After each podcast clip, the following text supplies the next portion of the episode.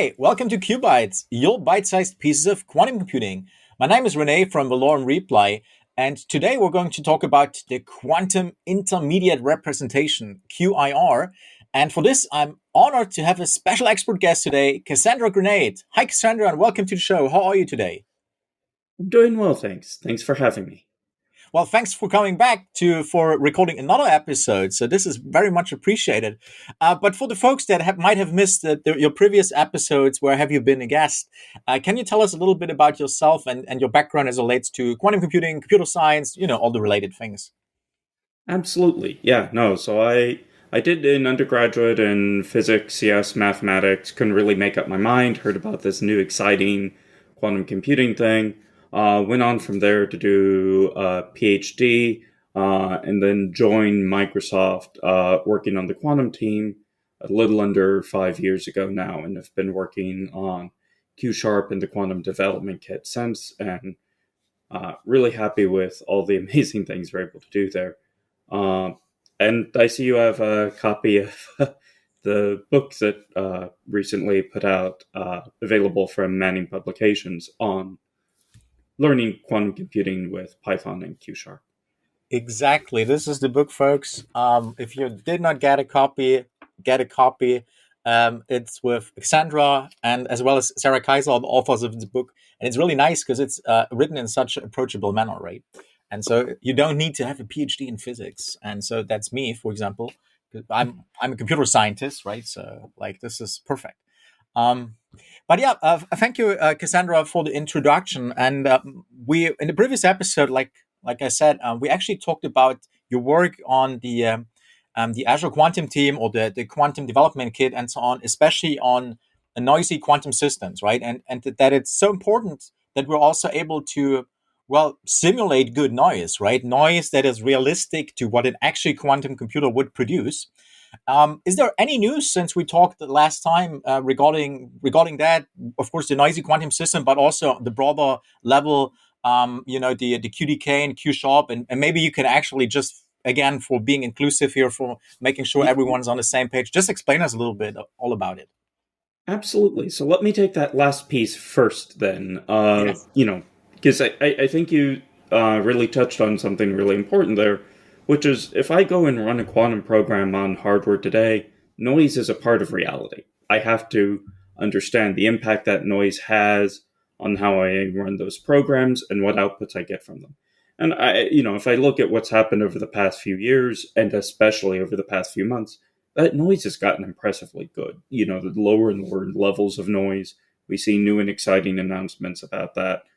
Um, but it's still where we're at today. And so being able to simulate the impact of the no- uh, that noise has on quantum programs that we run, that's really an important part of that kind of quantum development workflow to be able to understand here's how that will impact what answers I get out, how I can go use them as part of a broader application uh, that uses quantum uh, uh quantum computing. Um, you know, so to that extent, as you say, we, you know, talked about on the last episode that I joined about the uh, open system simulator that's, uh, you know, or noisy simulator um, that was released as part of the quantum development kit uh, recently.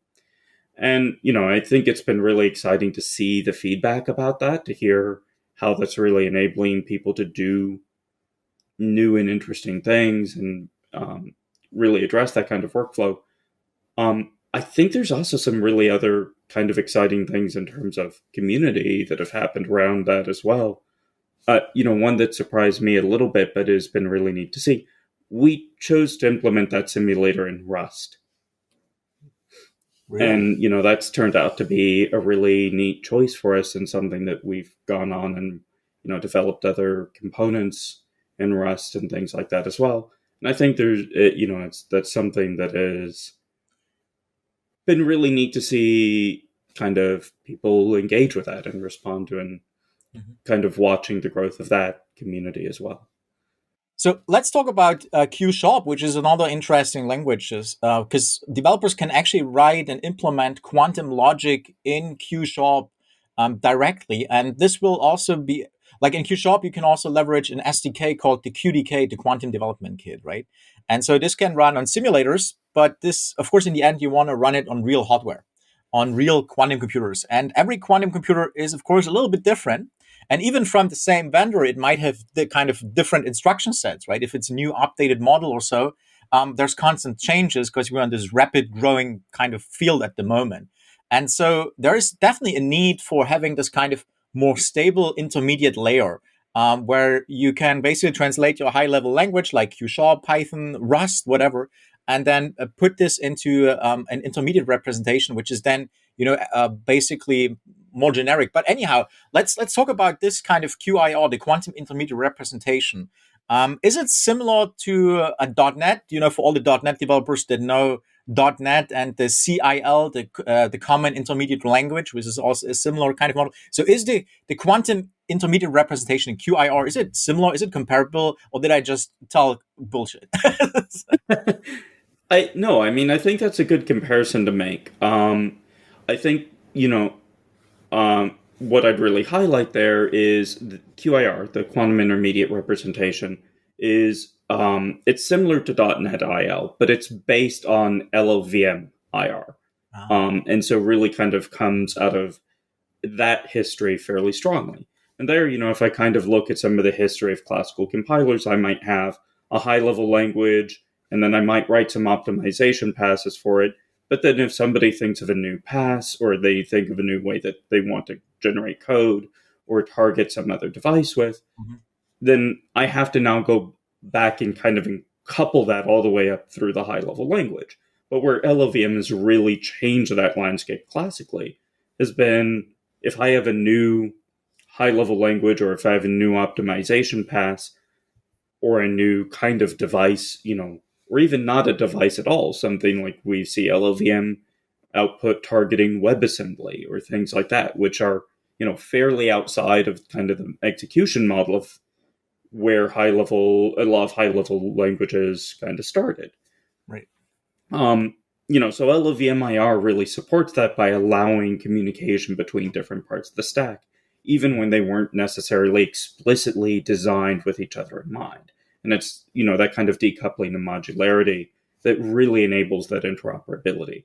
And I think those are the lessons we've really tried to learn in the quantum community more generally, and why I'm really excited to see the QIR Alliance take off and some of the amazing things that they've been able to do. Um, you know, I I absolutely agree with what you're saying about you know there some of those challenges of there isn't exactly a single instruction set like even something like x86 or ARM where we know that's going to be pretty much the instruction set moving forward. But it's even more than that, like capabilities like having classical control flow and intermediate measurements and things like that. We need a way to be able to represent those in an interoperable way. And that's where we get into needing, eh, eh, you know, we could try and do a lot of that. Um, or we could go look at the history of how that's done in classical computing. And I think it's really that latter approach that we see taken by the QIR Alliance with uh, quantum intermediate representation and reusing a lot of the infrastructure offered by LLVM. Gotcha.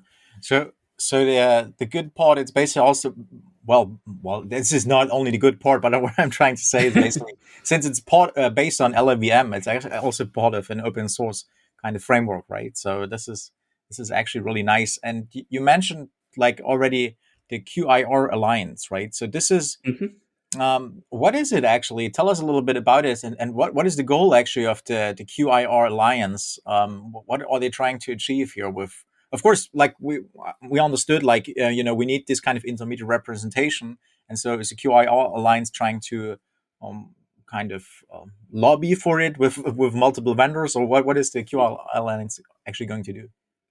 Uh, so first and foremost, I definitely recommend checking out the website, uh, qir-alliance.org. Um, you know, that'll take you to kind of an outline and more detail, um, as well as some of the ongoing open source projects at QIR Alliance. But I think what I'd really, you know, highlight here is it's a joint effort. It, you know, that an intermediate representation that's supported by you know one tool or one product or one service isn't ex- you know that that's not going to get us to where we need to that full uh, fully interoperable role that you know we just talked about. Um you know so it's it it's really i think neat to see efforts um it, see the joint effort out of the qir alliance including uh, microsoft including uh, uh, different hardware vendors, um, QCI, Quantinuum, mm-hmm. um, and Rigetti, and uh, you know research groups, uh, Oak Ridge National Labs. You know, so we see a lot of really kind of joint investment and effort there in getting us to that fully interoperable world. Um, that's really necessary to deliver on, I think, really a lot of the exciting potential of uh, quantum computing. Gotcha. And so the, the QIR Alliance is uh, is this kind of joint effort to develop this uh, forward-looking quantum intermediate representation uh, with a with a bunch of um, partners. And uh, you mentioned Rust before, so I guess also Rust is, is part of that somehow. Well, yeah. So, I mean, one of the projects out of the QIR Alliance that I, I am personally really excited to see is uh, PyQIR. Um, so that's a Python package, or rather, set of Python packages for loading and parsing QIR in your Python project, uh, for working uh, emitting QIR from your Python project, mm-hmm. um, and start you know to try and help bridge from kind of you know, it's there's a lot of investment and infrastructure in the Python ecosystem, and that's part of why we chose to highlight Python in our book. You know, it's why there's Python interoperability uh, as part of the quantum development kit, and it's why we see a lot of other tools written in Python. You know, so being able to reach out to that is really important. And the PyQIR packages um, really make it possible to work with at least some parts of QIR um, and in some ways from where that ecosystem is.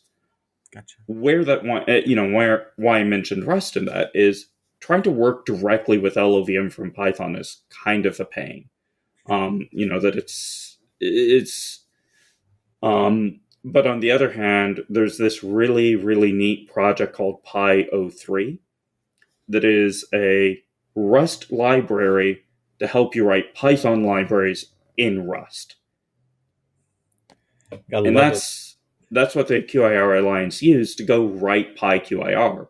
And you can go check out the GitHub repository for it and see how really that's been an incredibly useful tool for making QIR available to the Python world using Rust. I mean, as a user of that package, you may not know or you know it's not something you immediately need to care about that it's written in rust but kind of underneath that sort of api if you go you know look into the repository it's it, that's one of the things that really has enabled that and i think it comes full circle in that that's you know rust is itself built on llvm Mm-hmm. You know, so it's one of those that allows for this kind of surprising retargeting, and I think it's really kind of part of that story as well. Nice. Uh, it's actually, actually, you know, this is how how you truly engineer things, right? You use the right tools for the right job, and basically, hey, why not use it if it makes your life easier and you you get a, a more cleaner and uh, nicer maintainable code base and whatnot, right? There's a lot of lot of benefits here. Building um, building on top of existing stuff, right? I mean, this is the right way to go. So totally makes sense. Thanks for explaining it. Yeah, no, thank you for the question. Well, we're already at the end of the show here. We could talk for much more hours about the QIR and uh, the QIR Alliance and all the amazing stuff with all the different programming languages. And you, you definitely notice, I think, like this is the beginnings. We're still in the beginning of like you know broad adoption of, of quantum computing so uh, thank you so much cassandra for being here with us again and and sharing your insights uh, that is very much appreciated absolutely and thank you for having me uh, it's really great to have you know the opportunity to talk with you and share some of the exciting things that have been happening Awesome. Well, and thanks everyone for joining us for yet another episode of QuBites, your bite-sized piece of quantum computing. Uh, watch our blog, you know, follow our social media channels everywhere, basically, where you can hear about all the upcoming episodes. And of course, on our websites, you can find all the previous episodes from season one till season five now. And this also includes Cassandra and a few other uh, of her colleagues from the Q, uh, QDK team, like Bettina and a few other folks. Of course, I'm, I'm not mentioning all of them because uh, you got to watch these episodes to learn all of it. uh, well, thanks, uh, everyone. Take care, uh, stay safe, and see you soon. Bye bye.